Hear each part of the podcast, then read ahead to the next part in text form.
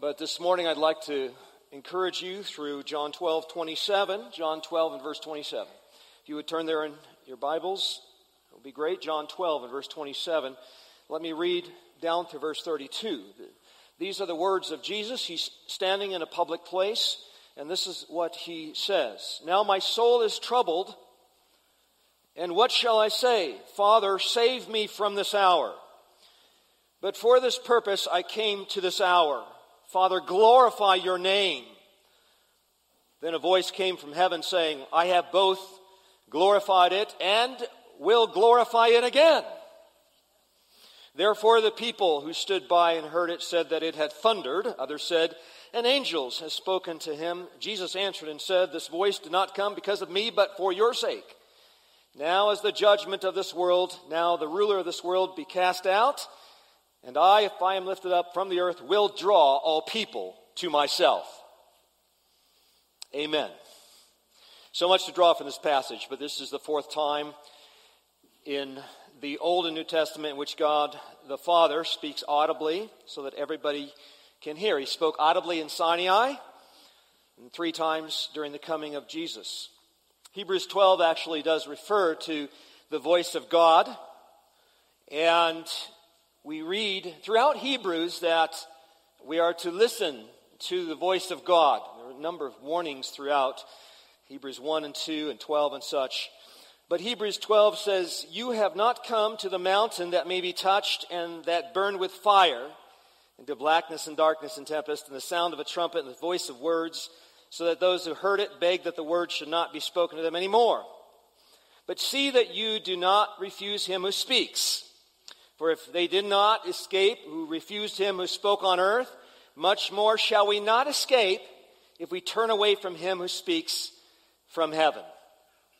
And this, I believe, refers to the voice of God speaking uh, at various parts of Jesus' ministry, at his baptism and then at the Mount of Transfiguration, at which point there is a single message brought to all of us that uh, this is my beloved Son, in whom I'm well pleased. And then he says, Hear him. Now, that's the message of God to the world. Hear him. Listen to him. He doesn't say very much, but he does say something. He says, Hear him. Listen to Jesus. That's the message. So, God reveals himself to us all the time, all over the place. There is no speech nor language where their voice is not heard. That's Psalm 19. So, God is speaking through natural revelation all around us. So, every square inch of the world around us is shouting the genius of God, the wisdom of God, the power of God, the goodness of God. But generally, man ignores it. Man doesn't pay any attention to it. This is the default position of all of us by nature. God is revealing himself, he's shouting his glory all around us, but by nature, we don't listen. We distract ourselves.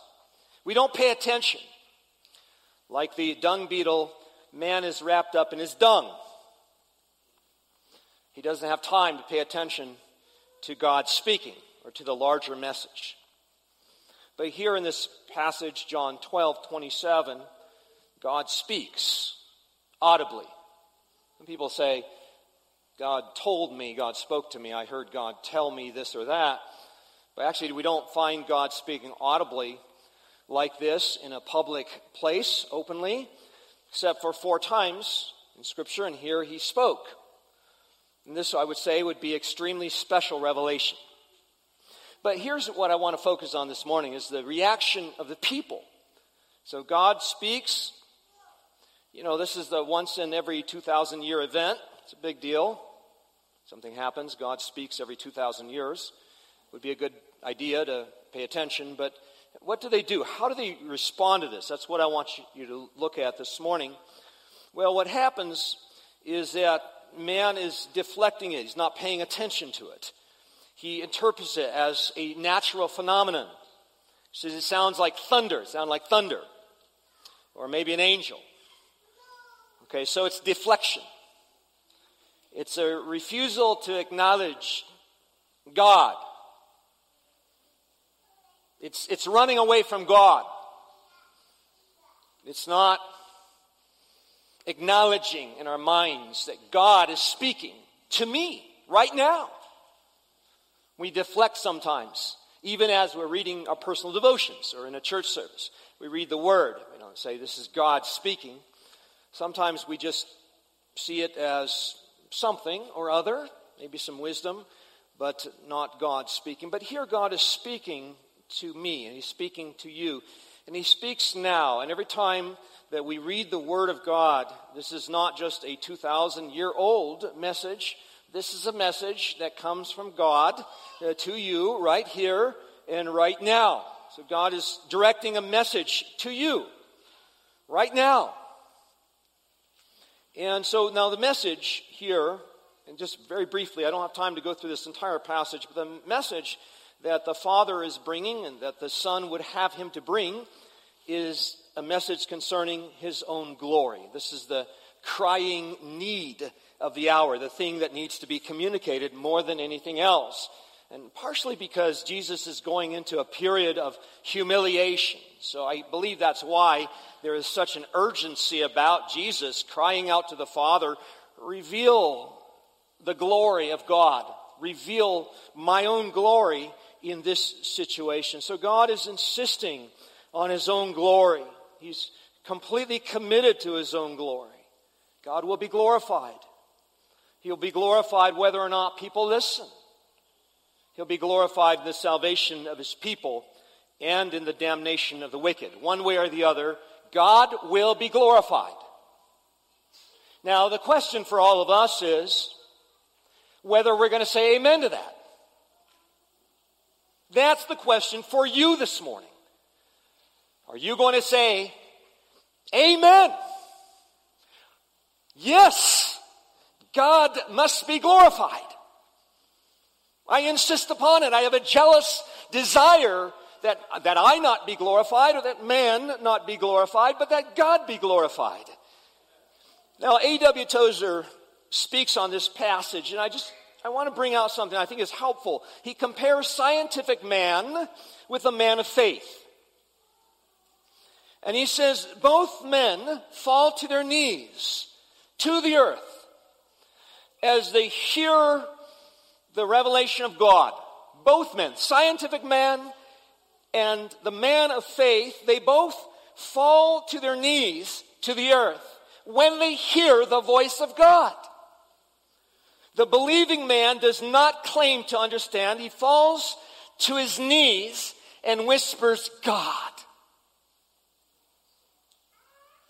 The scientific man, the man of the earth, kneels also, but not to worship. He kneels to examine, to search, to find the cause and the how of things. By the way, this is exactly the way in which people respond to sermons. They'll either hear the message, the Word of God, or they'll pick apart the sermon. Or they'll examine the method by which the sermon was conveyed to the people. This is a scientific man. Deflecting God, ignoring God, rather analyzing but not worshiping. So we see this great contrast between scientific man in how he receives the revelation of God and believing man and how he receives it. So, brothers and sisters, how do we see it this morning? Can we see the glory of God? We cast to the ground by the majesty of God and his amazing works and his word conveying himself to us? Are you more likely to be caught up in endless explanations than in adoration. Is it explanation or adoration? Will you explain rather than to adore? Which is it? Modern man misses the message entirely. The human cell, we speak of this, amazing. 30 trillion cells running around in your body, all of which contain a DNA that contains as much information as 100 encyclopedias. And phenomenal. The human cell is much more complex than anything we had ever imagined. We know 100,000 times more of the complexity, the incomprehensibilities, the magnificence of the, the inner world of the atom and the cell, and the outer world of the galaxies and the universe, and yet with 100,000 times less of the glory and honor that we should pay to the Creator for it. That's modern man. Cosmic treachery against God in science classrooms. That's the way he responds to the revelation of God. He's, he doesn't cast himself on the ground in adoration and worship. If I pour a can of paint on the ground, children, I just took a can of black paint and just cast it out to the ground. Nobody would say, That's awesome. How did you do that? Such creativity, amazing order, such intention. What, what, what is all of this? No, there's no wonder about that. That's not awesome. That's an accident. But that's the way scientific man is about the universe. It's an accident. And there's no wonder left in it. There's, there's no majesty. There's nothing to impress anybody. There's no awesomeness about the creation because there's no awesomeness about God. Because man is in rebellion against God. He's not responding in fear in a sense of God's awesomeness. The knowledge of the scientist who describes the chaos is no more impressive than the chaos itself. I wish there was some self consistency about this. You know, you walk into these universities and you say, okay, so you're describing chaos. You're describing the chaos of the can of paint that was cast onto the ground. Your descriptions of the chaos are as boring and meaningless and stupid as the chaos itself. That's the way we should respond to modern science. Amen? That's, that's the way that we would view the, the system of knowledge presented to us by the world. But how do we respond? How do you respond to all of this? First thing is, our knowledge is so limited. Concerning the cell or the atom or redemption, the nature of God, we constantly brush up against the incomprehensible. We, we, we know something, but the more we know, the more we realize we don't know. All this world defies explanation and comprehension. Animate life. Animate life. It's phenomenal. Children, they take a muscle cells out of a little tiny blood spot in the egg. You get a blood spot in the egg, right? You crack an egg, you get a blood spot. That's a little chick embryo. They take that blood cell, oh, there's little muscle cells out of the little heart. And they put it into a saline solution. They watch these 10 muscle cells, and they're beating at 350 beats a minute still. And then as they continue to watch, they see that those muscle cells begin to beat in synchronicity. They're talking to each other, listening to each other. That's God's amazing creation of life.